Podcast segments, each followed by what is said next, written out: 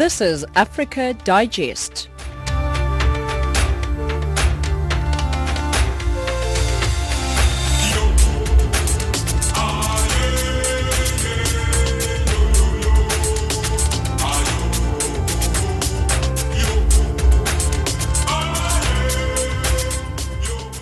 It is seventeen hundred hours Central African time on Africa Digest on Channel Africa, where we give you news from an African perspective. Hello, welcome to the program. My name is Sphumelele Zondi, coming to you live in Johann- from Johannesburg in South Africa. It's a thirty-one meter band if you are in Southern Africa, and you can find us on nine six two five kilohertz over there. You can also stream us, channel africa dot co dot za. I'm with Chola Netulo, Amanda Machaka, and Neddo Chemane. Your top stories. Islamist, Islamic extremist, tribal conflict and political instability have come increasingly to define Mali. Renowned Zimbabwean musician Oliver Mtukudzi has passed on. In economic news, China writes off Cameroon's seventy-eight million U S dollar debt. And in sport, Zimbabwe has provisionally been rewarded the rights to host this year's edition of the COSAFA Men's Cup to be held in May. Jolani Tudor has your news.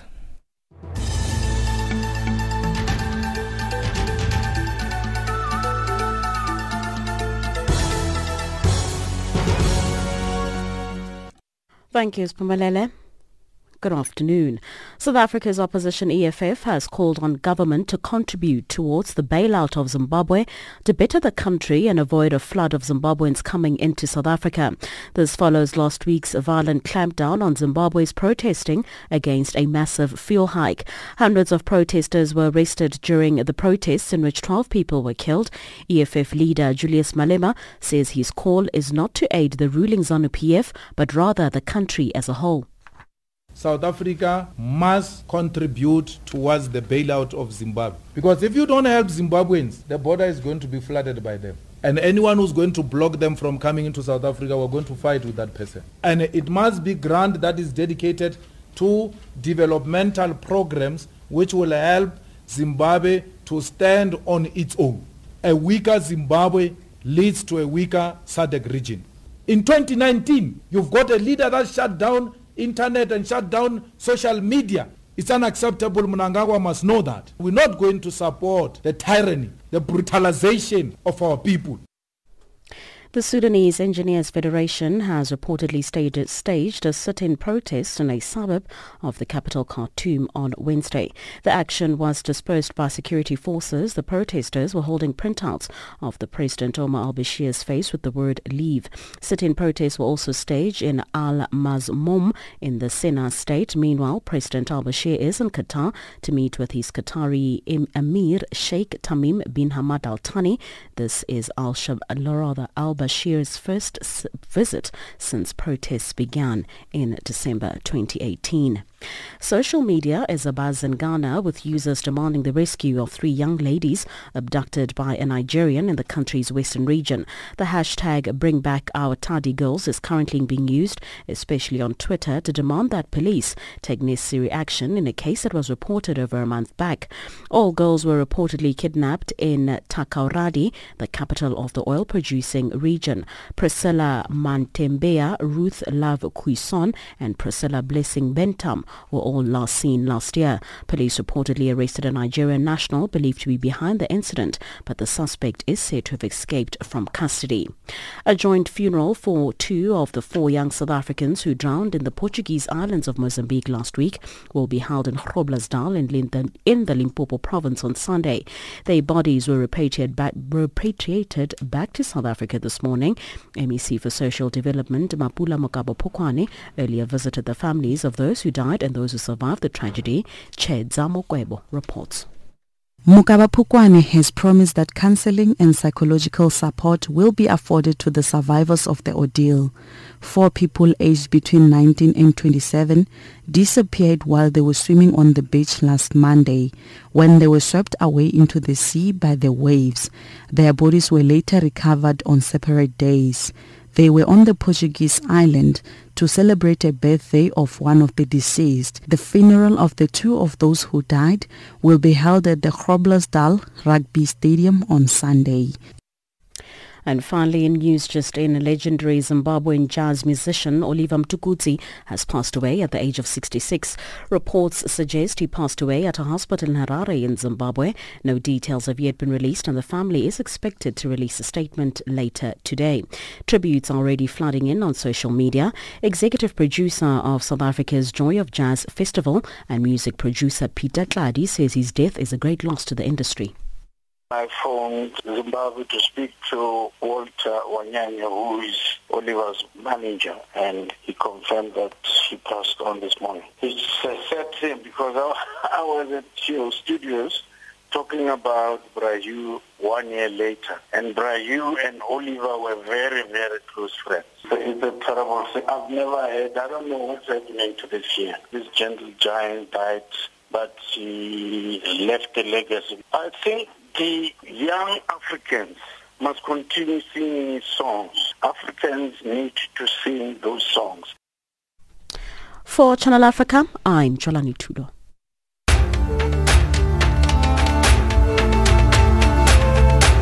This is Africa Digest.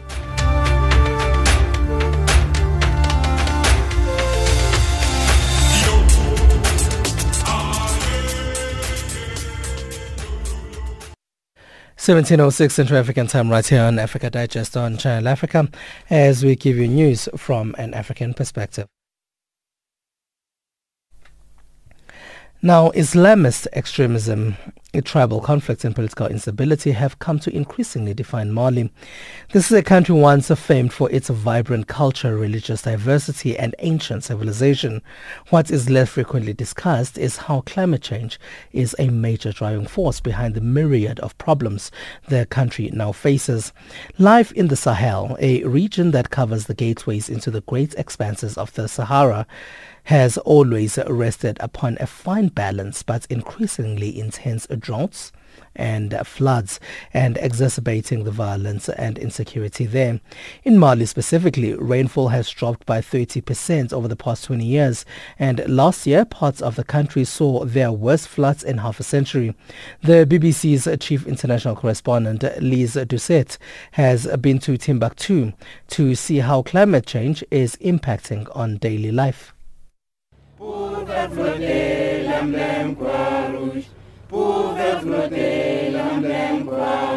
Merci beaucoup. C'est génial. Traditional welcome here at Timbuktu Airport. Uh, and, and a even, picture. Even a picture. Yeah. Croix Rouge Malienne, the Is Red it, Cross uh, of Mali. I'm Peter Maurer, the president of the I C R C. And uh, I think uh, we need to pay much higher attention to the conflict in Mali and, the, and in the Sahel overall, because climate change is coming as an additional and complicating factor and is causing humanitarian problems at uh, big scale. The Grand Mosque of Timbuktu. When Islamist groups stormed into this desert city in two thousand twelve, they smashed the shrines and destroyed the mosques around it. They tried to destroy the manuscripts, but local people saved many of them. All you can hear today inside this magnificent mud structure is the chirping of the birds. But this speaks so loudly of what Timbuktu used to be, this storied city in the sand in West Africa, a cultural crossroads centuries past, a place of literature, science, arts and trade. And now? And here outside the mosque is two men with their wares on some fabric, selling goods, even though there's no one to buy. That is for the Gazel class. The black one is ebony wood, and this one the flame of peace. This one it is Timbuktu Piwi. So you started here ten years ago? Yes. How many tourists used to come? Many, many tourists. Now nothing, just uh, the, the soldier, maybe the soldier. Just the soldiers? The soldier, yes. Driving through the rutted streets of this desert city, you get glimpses of its storied past, the distinctive Sahelian architecture, the exquisite metalwork, but mostly you see the scenes of of people, Malians, struggling to get by, and we're having to drive quickly because the drivers keep saying it's just not safe for us to linger long anywhere.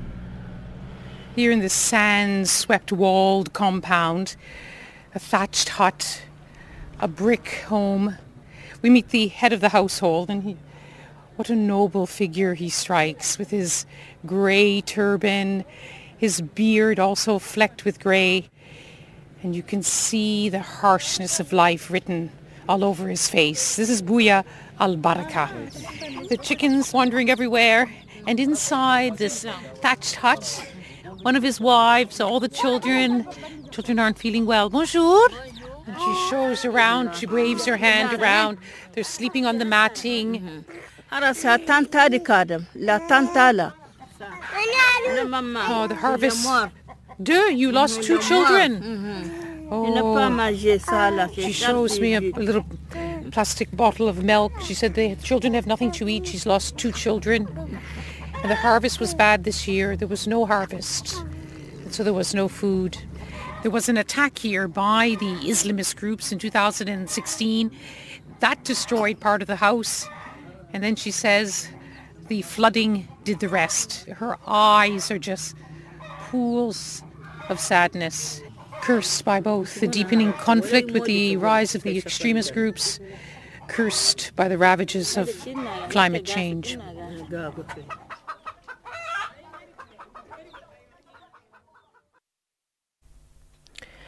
That's the B B C's Lise Doucette.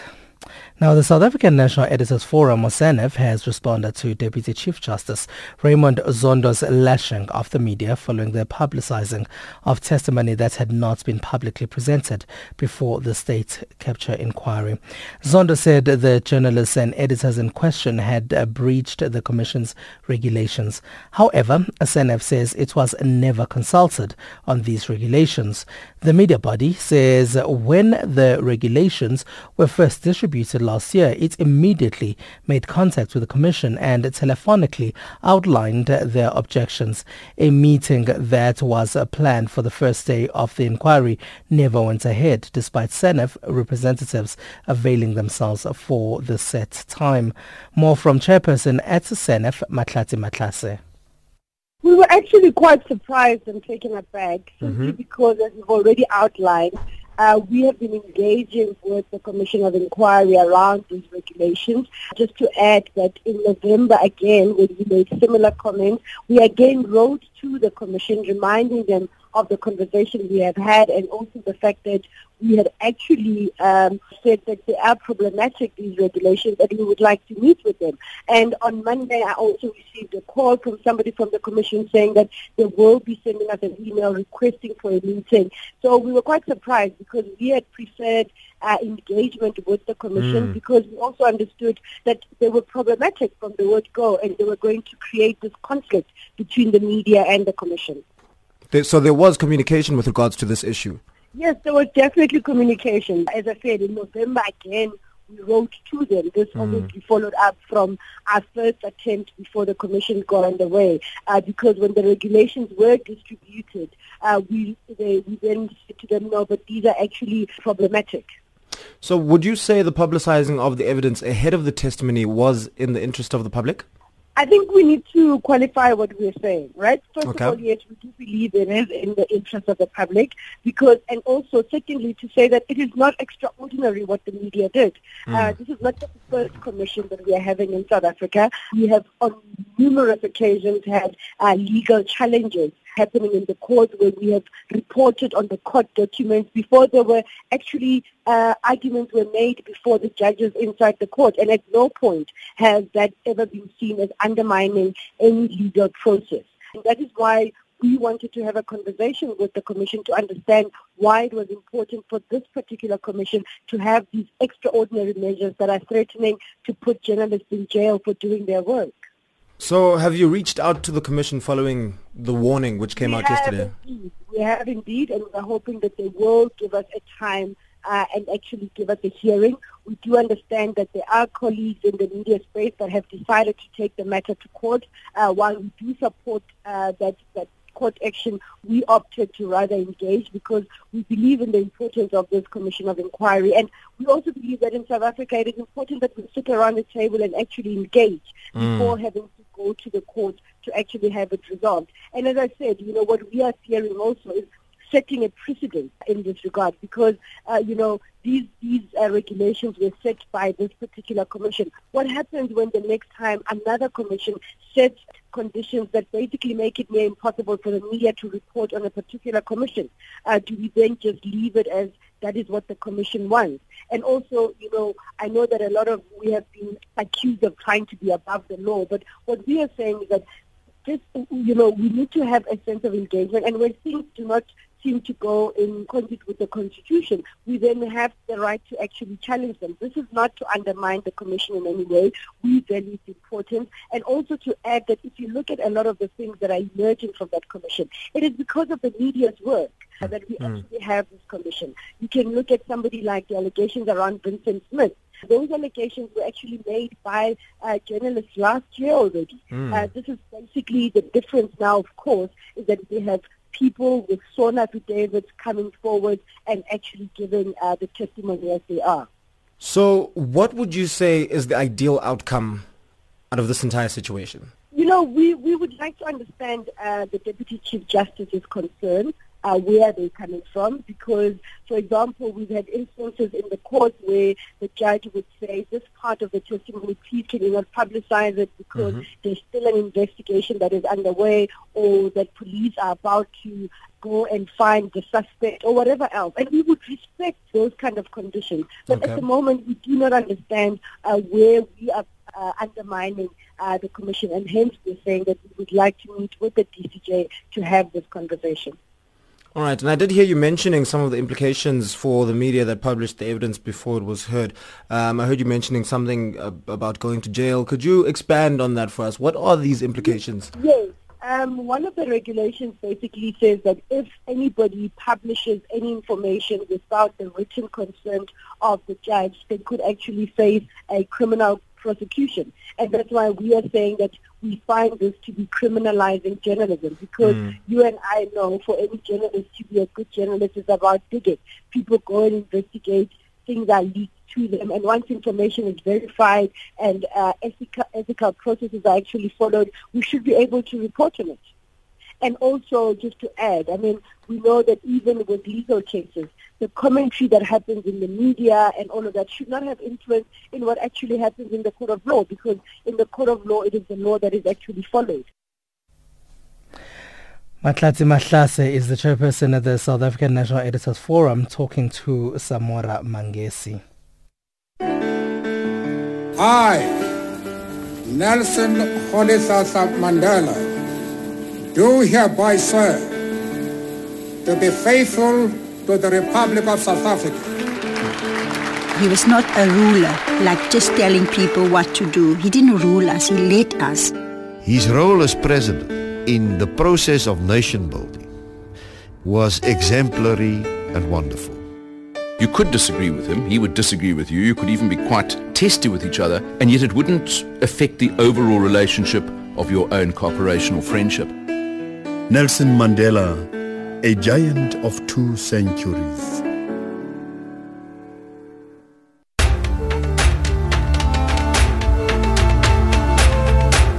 This is Africa Digest.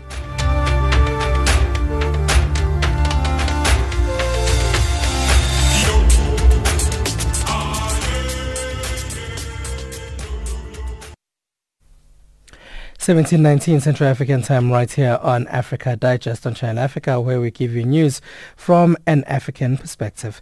Now, as Nigeria prepares to hold presidential elections next month, organizers of the Bring Back Our Girls campaign yesterday took to the streets for a silent protest. They say they wanted to remind the government of the missing girls' plight. The girls were abducted from a school in Chibok five years ago. More from one of the Bring Back Our Girls campaign organizers, Edith Yasin. Usually we march every month But this particular march was because elections are around the corner. On the sixteenth of February this year, there's going to be a presidential election along with other elections. And we thought that the issue of our missing Chibok girls has been pushed to the rear. It is not even an issue for this, the elections this time around. In difference to twenty fourteen twenty fifteen, it was really a big issue. And the current party in power rode on the issue to get into power. So it was time to remind them that the elections are coming and no longer are the Chibok girls an issue. And we wanted them to remember that one hundred twelve Chibok girls are still missing. Added to that, Leah Sharibu is missing. Leah Sharibu was taken in Dapchi. The other students were released, but Leah Sharibu was held back. Also in Rwanda, Alice Ngaddah was taken along with Sefra Ahmed and Hawa Leman. Sefra Ahmed and Hawa Leman have so far, from all indications, been executed by Boko Haram. But Alice Ngaddah is still alive, and so we're saying all of these should be part of the issues going forward. And just tell us more about the campaign itself. Is the work still continuing? I know you've just alluded to the fact that yesterday's march was also a reminder to the government that the elections are coming. But are efforts to relocate and find the girls continuing? The campaign has been on. We, we, we have a sit out every day. So we've been sitting out now for one thousand seven hundred thirty days. That's close to five years. Our girls have been missing one thousand seven hundred forty-five days. We started, sitting there, we started our campaign fifteen days, exactly fifteen days after the Chibok girls, our daughters, were taken. So yes, we've been campaigning. We, we have a sit out every day. We sit for one hour every day in Abuja. Lagos has a sit out every Saturday in two places in Lagos. So yes, and even on social media, we're still posting. When we have a sit out, we post. So yes, the campaign is still on. We never stopped campaigning. And what has been the response from the government? What are they saying? Are they continuing to search for the girls from their side? Well, we have no idea. That's why our protest yesterday was also a silent protest. We're also telling the government that they've been silent for too long. So we were silent yesterday. We had no banners. We had just the message saying it is the express responsibility of government to secure lives and property. That was our only message.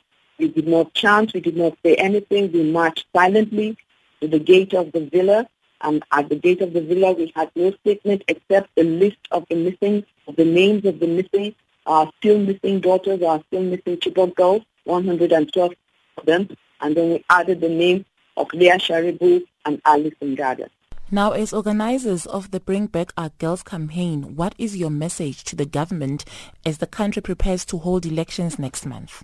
Well, we, we have been consistently telling the government that they promised that immediately they got into power, the insurgency will come to an end within a year.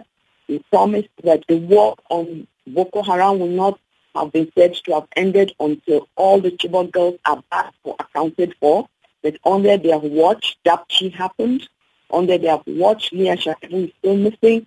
Under their watch, four Christmases that our Chibok girls have, have been under this government. And they have been very loudly silent about one hundred twelve still missing Chibok girls.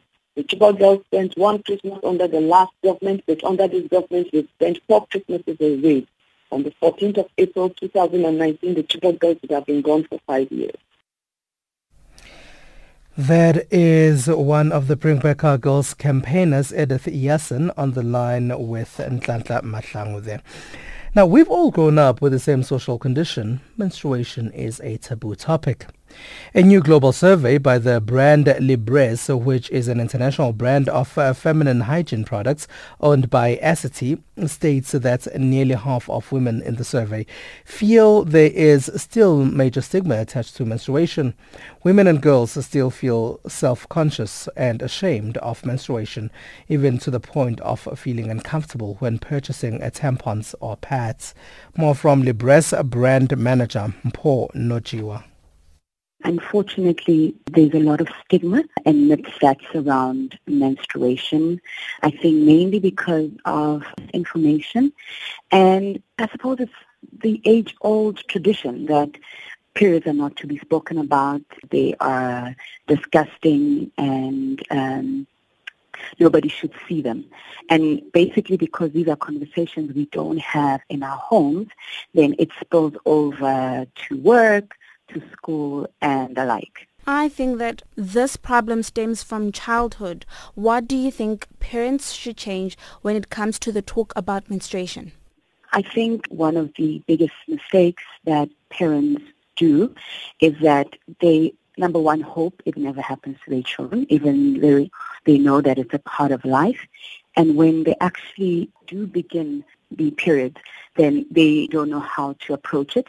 And I think parents need to inform themselves and understand what it is that happens biologically, and also be comfortable to speak about it themselves. And then they need to start having these conversations at home from a very young age. In schools and otherwise, we found out girls start menstruating as early as nine years old. And there are many, many reasons why that is compared to maybe in the olden days.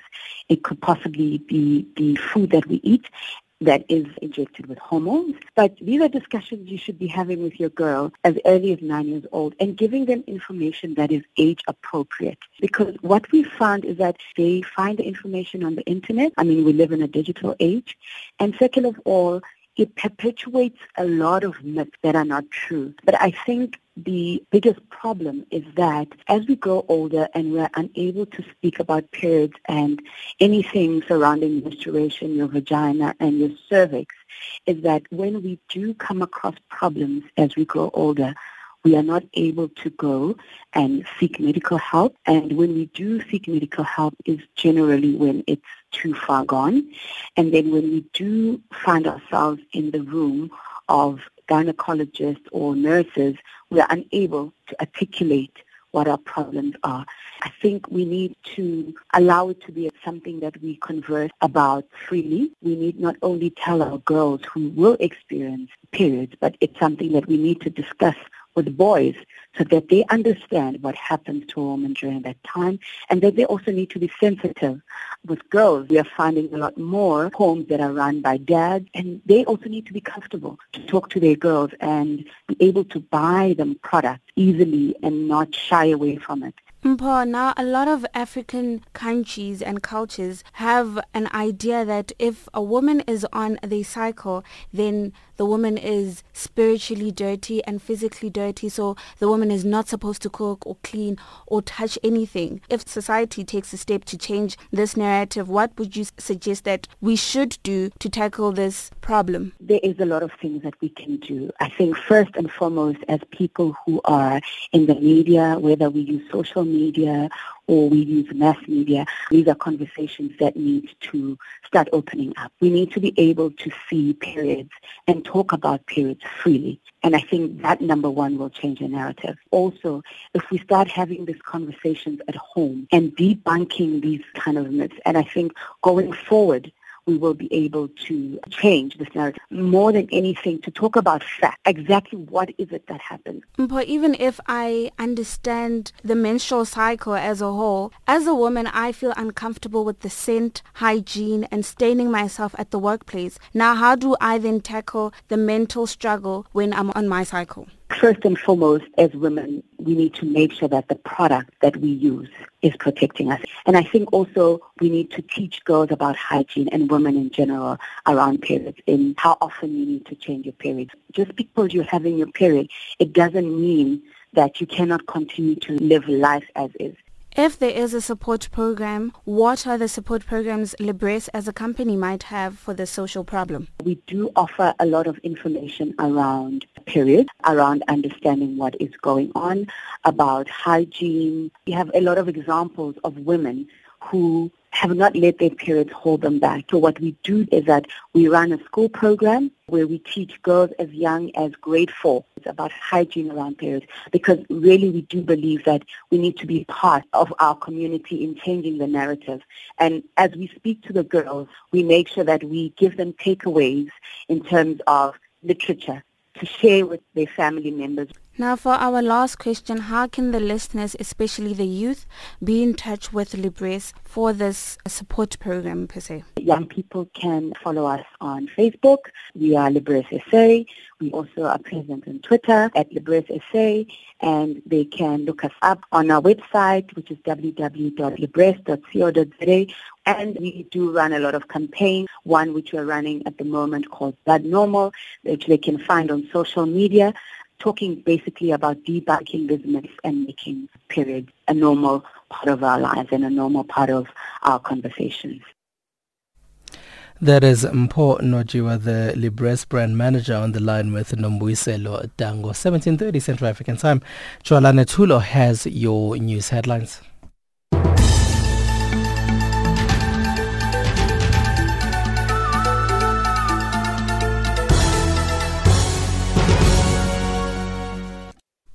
Thank you, Sphumelele. Making headlines, South Africa's opposition E F F has called on government to contribute towards the bailout of Zimbabwe to better the country and to avoid a flood of Zimbabweans coming into South Africa.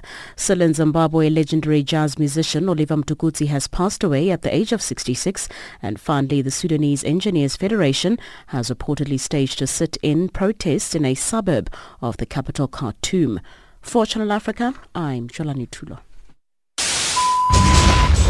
Across the globe, every second, there's always a breaking story. Koletranjoy for Channel Africa Radio in Ethiopia's capital, Addis Ababa. Reporting for Channel Africa, I am Hilda Kekeloa in Zambia. Our cutting-edge and hard-hitting journalism leaves no stone unturned, giving you the whole picture every time. George Muhango, Channel Africa, Blantyre. Reporting for Channel Africa, this is Moki Kinzeka in Yaoundé. From an African perspective, listen to Channel Africa in English, Kiswahili, French, Silozi, Portuguese and Chinyanja, informing the world about Africa. Ntakwana Ngatani in Mohalizuk, Lesotho.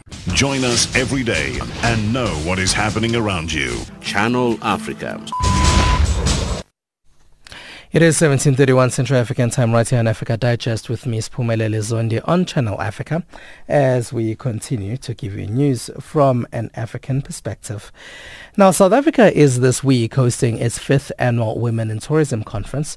The meeting seeks to accelerate the economic empowerment and progression of women in the sector.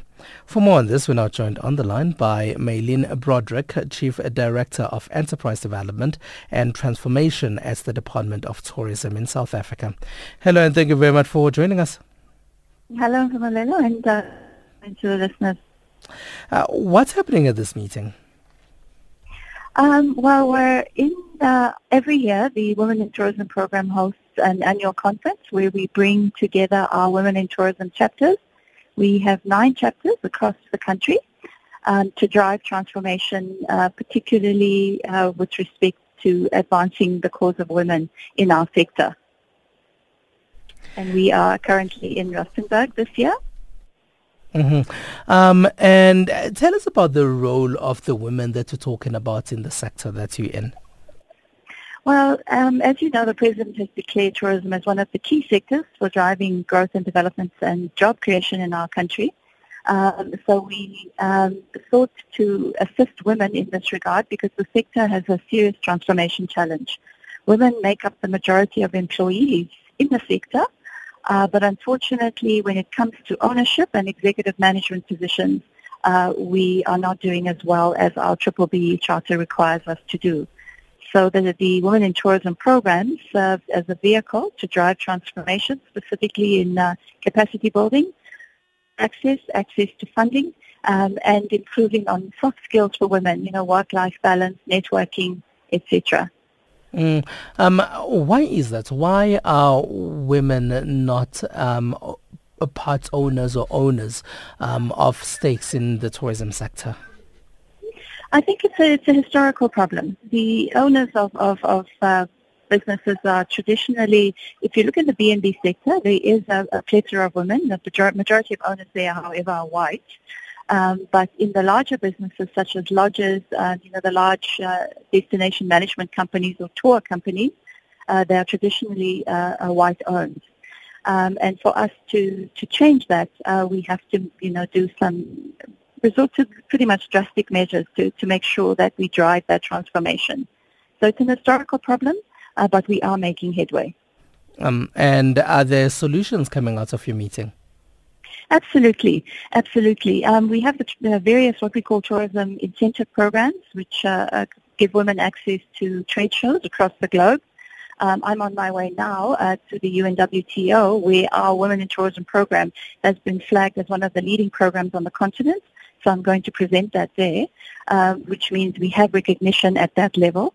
Um, also, our Executive Development Program for Women, we recognized, or that the industry told us there were not women able to step into board or executive roles.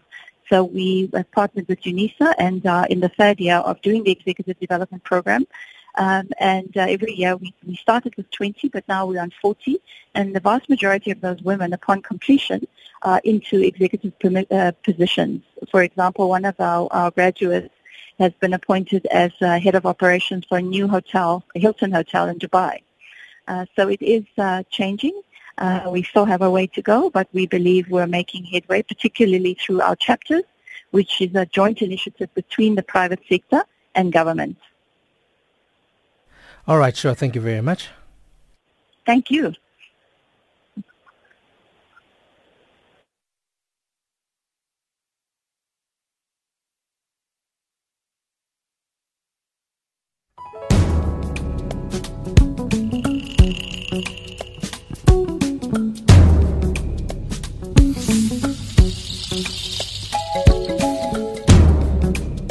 Attention to our listeners. The first hour of Africa Digest will not be broadcast on Channel eight oh two on the D S T V audio bouquet. The seventeen hundred Hours show will only be found on shortwave and online on w w w dot channel africa dot co dot z a. Please note that this only applies to the seventeen hundred Hours Central African Time show. The nineteen hundred Hours Central African Time program will be back on all the platforms. Channel Africa, giving you an African perspective.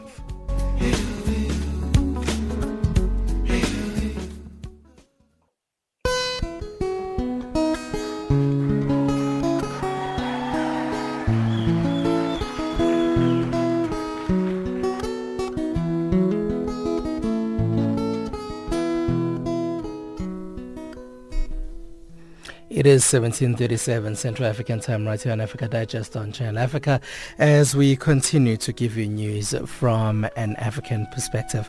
In the background there you are listening to a live rendition of Neria by the late legend Oliver Mtukudzi. We learned of his passing this afternoon. Now the state-owned Herald newspaper first said that he was sixty-six when he passed away.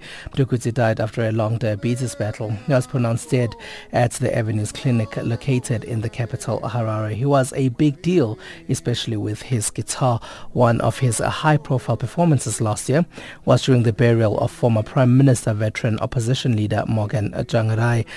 Now, a journalist who is with This Day newspaper in Harare in Zimbabwe, Tapiwa, Tapiwa Zivira, joins me on the line now. Hello, and thank you very much for joining me, Tapiwa.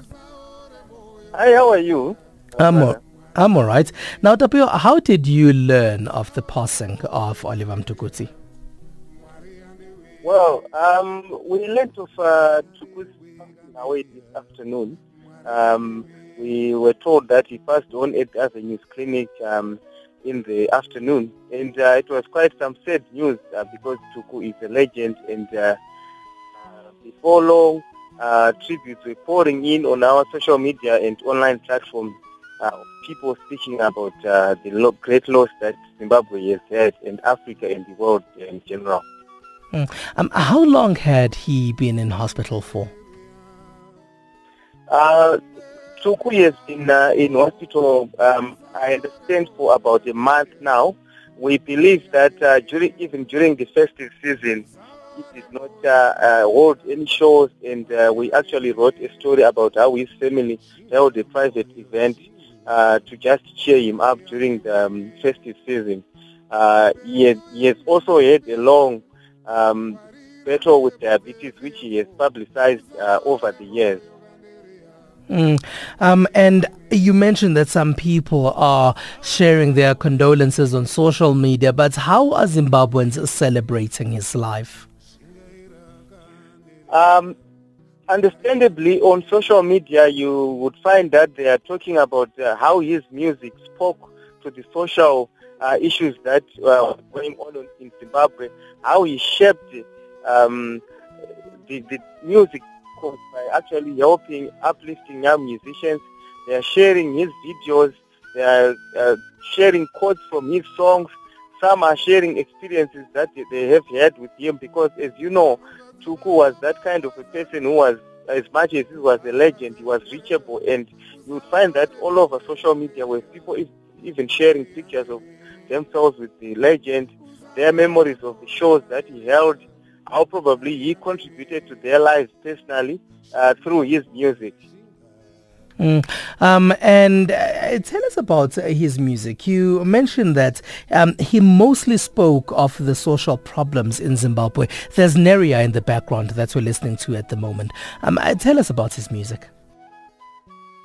Uh, just like you're saying, Neria, uh, this song was done Uh, during it, the time when inheritance was a problem, when the wife of uh, the deceased would not be able to get the inheritance from uh, uh, her husband's um, savings.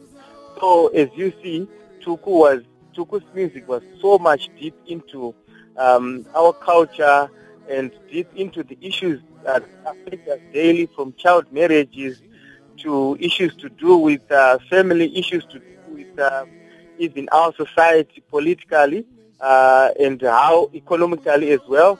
And I'm sure you understand that uh, at some point he was he sang a song for U N at fifty, and this was also about the war that was going on in Africa. So you find out that Tuku's music spoke about a lot of issues that touched us, not only as Zimbabweans, but as Africans and uh, the world in general. He mostly sang in the Zimbabwean Shona language. What do you think made his music cross borders? Um, as you know that uh, music is a universal language, you would find that over the years, Oliver Mtukudzi's music um, sort of uh, beyond the original Oliver Mtukudzi that started. It uh, evolved. You would find elements of, uh, at some point, some jazz that is common across Africa, yet it had elements of some Batsanga at some point to could try to blend.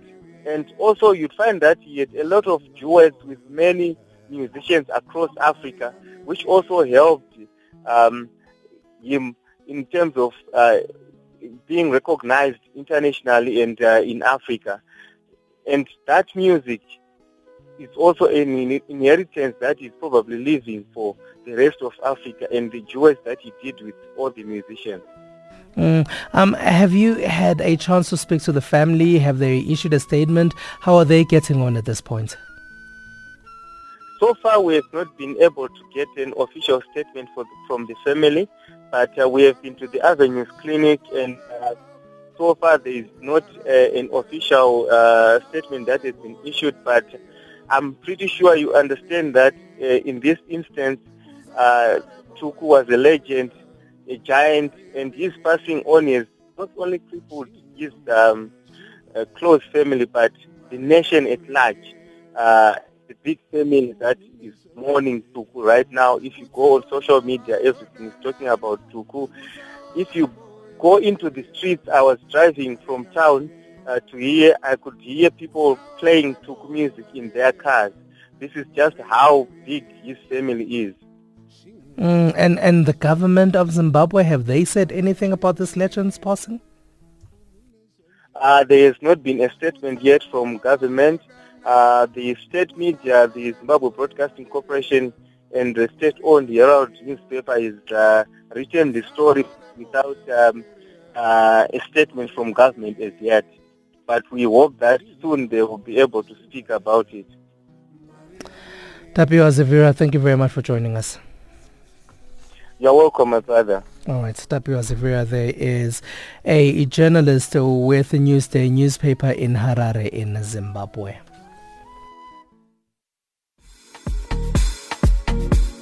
Welcome to Change Your Game on Channel Africa, the African perspective. We are coming to you from Johannesburg, right here in South Africa.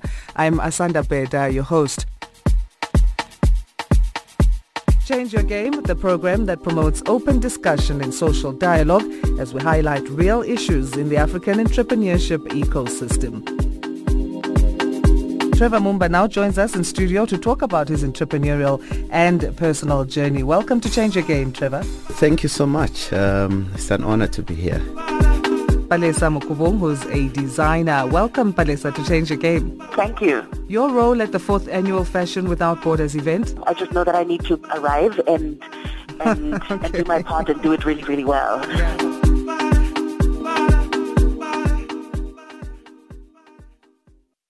seventeen forty-five Central African Time, right here on Africa Digest on Channel Africa. Here's Amanda Machaka with your economic news.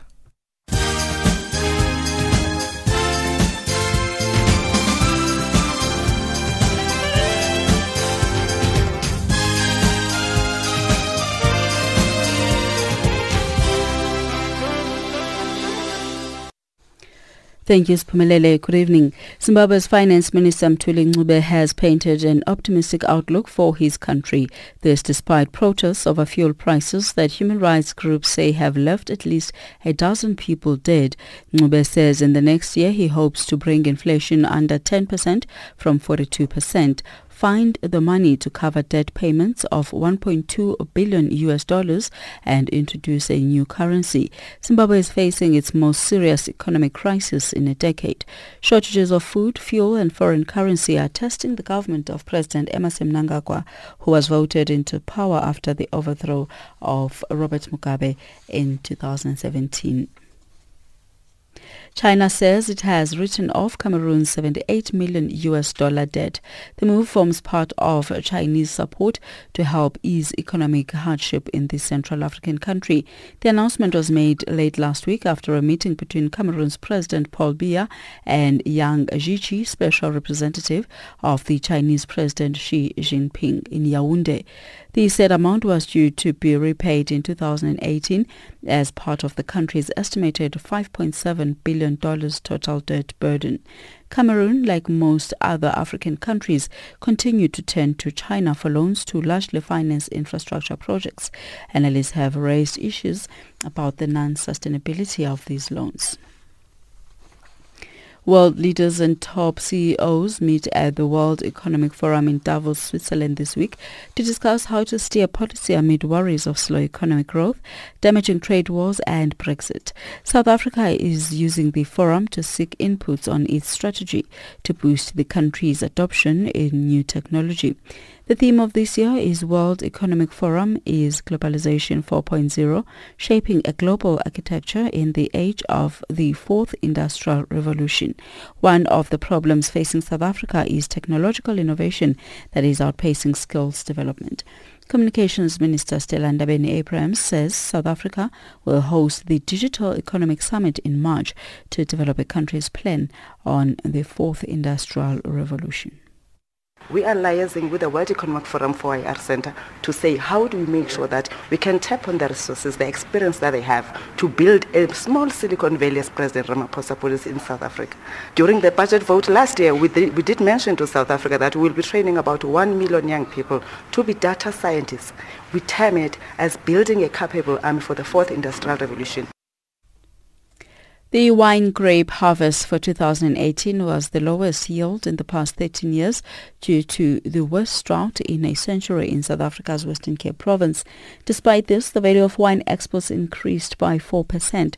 Wines of South Africa, the body that promotes the export of local wines internationally, says great strides are being made in increasing the volume of packaged wines being sold abroad. Only forty percent are bottled, the rest are sold as bulk wine. W S A spokesperson Marina Kello says there is a drive to turn these figures around within the next six years. Bulk wine, unfortunately, doesn't do a lot to promote brand South Africa, whereas a wine that is packaged and labelled within our country really promotes the quality offering that we have, whereas a bulk wine can be blended into anything. So uh, for us to promote packaged wine also helps with uh, the workforce uh, and it also controls the quality that leaves the country. And finally, Italian supercar manufacturer Ferrari has claimed the title of the world's strongest brand, according to the latest Brand Finance Global five hundred two thousand nineteen report, launching today at the World Economic Forum in Davos.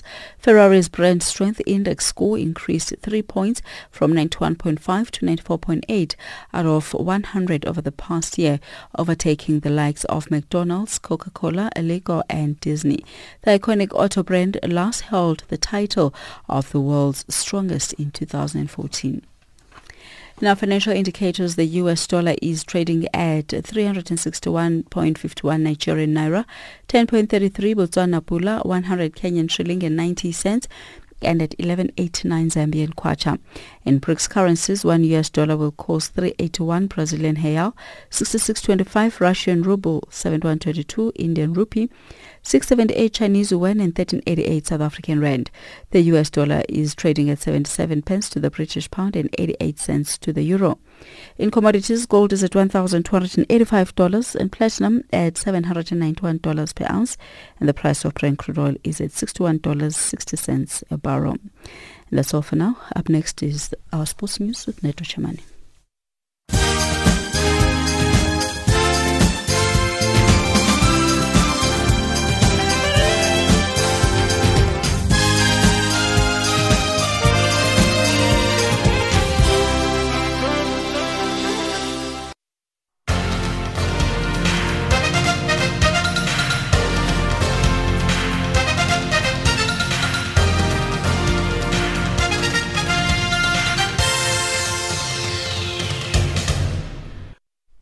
Thank you, Amanda, from the Sports Desk. A very good evening. Starting off with football news. Zimbabwe has provisionally been awarded the rights to host this year's edition of the COSAFA Men's Cup, to be held in May, subject to getting a government guarantee. The twenty nineteen edition of the regional tournament is set to take place from the nineteenth of May to the first of June and would be an opportunity for the Warriors, who are on the verge of qualifying for the Africa Cup of Nations, set for Egypt, an opportunity to prepare for the Continental Championship, which begins on the fifteenth of June. A search for soccer star Emiliano Sala swept the seas between France and England today, more than thirty-six hours after the plane he was flying in disappeared, as a recording emerged of a fearful voice message he apparently sent from the aircraft. Two planes scored an area northwest of the Channel Island of Aldeni, where he un- unidentified debris was earlier spotted, but rescuers said chances of finding the Cardiff City-bound Salah or the pilot alive were fading fast. The twenty-eight-year-old Argentina-born forward was flying from the Nantes in West, in West France to Cardiff for his debut with his English Premiership League club, which he joined from F C Nantes last week for a club record fee of about nineteen million U S dollars, having secured twelve, having scored twelve goals for the French club this season. On to tennis news. Chanel Simons, South Africa's highest-ranked women's tennis player, is looking forward at representing the nation at the upcoming Fed Cup Euro-Africa Zone Group two tournament. The tournament will take place from the sixth to the ninth of February in Luxembourg. Renee Plant, captain of the team, has chosen Simons, Madri Leroux, Teresa van Zyl, Iman Hassim, Zani Panat and Sinazo Solani as the players to do duty for the nation. Simons, who has played in a number of Fed Cup ties throughout the years, feels the responsibility of having to lead the team. I could I could talk to the girls and I could I could help them be more prepared, just in the sense that that yes, it's it's Fed Cup and it's it's more than just playing for yourself or playing for your for your college. You know, it's like you're playing for your country now, and you must be proud to play for your country, and, and you've been selected in, in this group to, to represent. So. Um, also, I think because I've I've played as number one on the team for a few years, I, I do feel I have to somewhat lead the group and just and, and make sure everyone is comfortable and everyone's prepared in, in their own way, and that we're all ready to support each other as a group and not, not just see each other as individuals. Mm. South Africa gained a promotion into the Euro-Africa Zone Group two of the Fed Cup competition last year after beating Malta two one in their playoff final on a clay court in Montenegro in April. Simons says they want to win a couple of ties so that they remain in the group. Their main goal is to stay in the group because we, we got promoted from Group three last year. So this year we'll definitely be playing a lot stronger countries, and we'll be playing on indoor hard, which isn't really what what we used to because we don't have any indoor facilities in South Africa, so it will be a bit of a, a faster faster game, faster balls. So um, depending on our draw and what countries we get, we get I'm I'm confident that we can win at least one match, but if we could win two matches then that would guarantee that we stay in the group. But we just have to see who we draw and who we play against and just be as prepared as possible to, to try and win. South Africa's number one wheelchair tennis player Khuthatso Monjane was defeated by Dutch world number three Anneke van Koot one six five seven in the opening round of the Australian Open in Melbourne Park on Wednesday. The South African had hoped to get off to a better start in the tournament, but the twenty thirteen Australian Open champion, who defeated Monjane at the Melbourne Open last week, continued her dominance over Monjane. And finally, in cricket news, the I C C and the match officials from yesterday Yesterday's second O D I between South Africa and Pakistan are investigating Sarfraz Ahmed after his comments after the comments he made to Andile Pehlukwayo. That was the news from Cricket South Africa C S A today, as social media continued to call for action to be taken against the Pakistani captain. The incident on, occurred on the thirty-seventh over of South Africa's round chase during the second O D I at Kingsmead in Durban, when Pehlukwayo got inside the edge of a Shin Shaha Afri delivery that narrowly missed the stumps. With the third O D I at Centurion on Friday, Sarfraz is now in danger of facing suspension, with the I C C investigating the incident. The match referee yesterday was Sri Lanka's Ranjan Mandugale. Thank you for choosing Channel Africa. Stay tuned for programming, news and sport from an African perspective.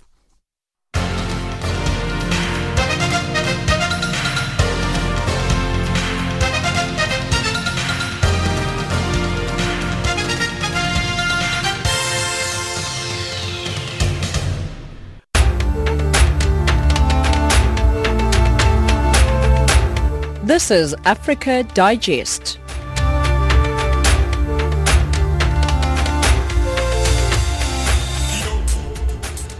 Let's look at part of stories. Islamic extremism, tribal conflicts and political instability have come to increasingly define Mali.